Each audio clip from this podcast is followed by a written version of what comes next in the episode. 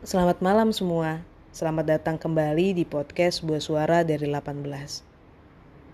Sebelumnya saya ingin berterima kasih kepada kalian yang masih setia mendengarkan podcast ini. Dan terima kasih juga bagi kalian yang gak bosen-bosennya dengerin suara saya yang bisa dibilang pas-pasan dan dan gak bagus banget dan gak merdu banget suaranya. Pokoknya terima kasih karena sampai hari ini kalian masih mau mendengarkan podcast saya.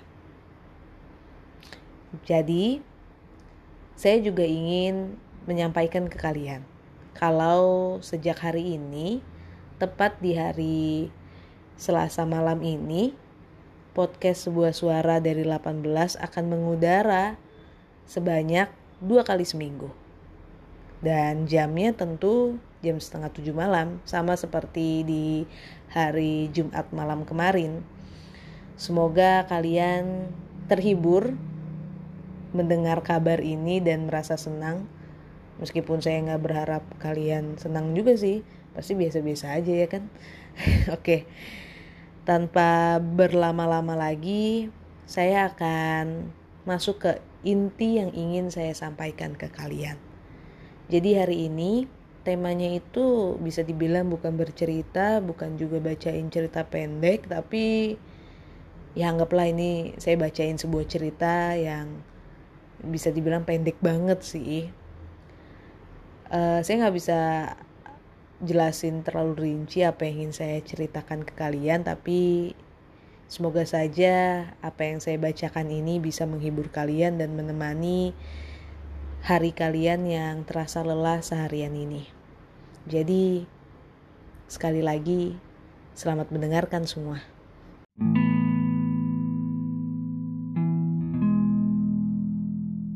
Sudah lama aku menanti hari ini untuk memberikan bunga kesukaanmu, membelikan makanan favoritmu, hingga mengajakmu untuk menonton film yang sudah lama kamu nanti.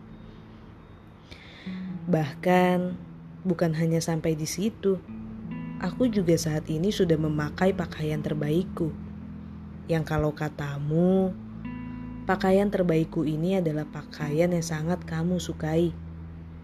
Bila aku sedang mengenakannya ketika bertemu denganmu. Akhirnya, hari ini pun datang.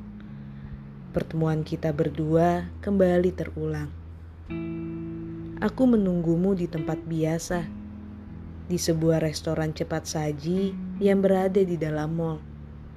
Di mana restoran cepat saji ini bisa dibilang menjadi saksi cerita kita berdua dimulai.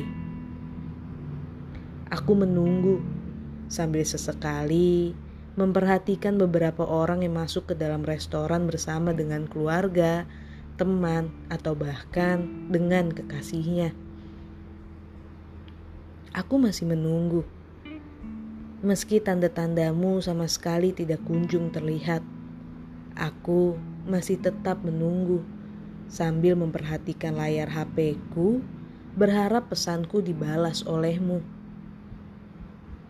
Aku pun masih terus menunggu ketika beberapa pengunjung restoran cepat saji silih berganti meninggalkan tempatnya masing-masing. Dan aku masih tetap di sini, berdiri di depan restoran cepat saji, menunggu kedatanganmu. Walau lampu yang ada di dalam mall perlahan sudah dimatikan. Tetapi aku masih tetap menunggumu. Kali ini sambil memegang erat bunga kesukaanmu. Sampai pada akhirnya Aku menyerah. Aku memilih untuk berjalan keluar dari mall ketika waktu sudah hampir mendekati tengah malam, dan ketika penjaga keamanan sudah melihatku dengan begitu curiga. Aku berjalan ke arah mobilku yang sudah terparkir sendirian, membuka pintu mobil, memasukkan bunga kesukaanmu di bangku penumpang belakang Lalu aku masuk menaiki mobilku, bersandar menatap keluar jendela, di mana pada saat yang sama aku melihat sebuah kertas yang diselipkan di penyeka kaca mobilku. Melihat kertas yang seolah sengaja diselipkan di sana, aku pun memutuskan untuk turun kembali dari dalam mobilku untuk mengambil kertas tersebut. Kertas itu kini sudah ada di tanganku sekarang. Rasa ingin membuangnya sangat tinggi, tapi melihat kertas ini ternyata dilipat dua, membuat rasa penasaran muncul di dalam diriku. Dengan gerakan perlahan, aku memutuskan untuk membuka kertas tersebut. Tadinya aku berpikir ini adalah ulah orang iseng yang menyelipkan kertas di penyeka kaca mobilku. Ternyata aku salah besar. Pikiranku sangat salah. Ketika aku melihat isi di dalam kertas tersebut, di mana di dalamnya ada sebuah tulisan. Tulisan yang begitu aku kenal sejak lama. Tulisan itu merangkai sebuah kalimat panjang satu demi satu kalimat, aku baca secara perlahan. Semakin aku membacanya, semakin gemetar tanganku memegang kertas ini. Tak aku sangka, hari yang aku nanti sejak lama harus berakhir seperti ini. Dia yang aku pikir akan menjadi bagian hidupku setelah lama menjadi asing bagiku kini harus kembali menjadi orang asing untuk hidupku, yang di mana kali ini lukanya benar-benar meninggalkan rasa sakit yang teramat dalam di diriku. Ketika tulisan itu mengatakan, "Maaf, aku gak bisa bertemu lagi denganmu karena tanpa sengaja." Saat aku baru sampai sini, aku bertemu dengannya kembali dia ternyata mengikutiku sejak dari rumah. Dia juga menjelaskan semuanya padaku.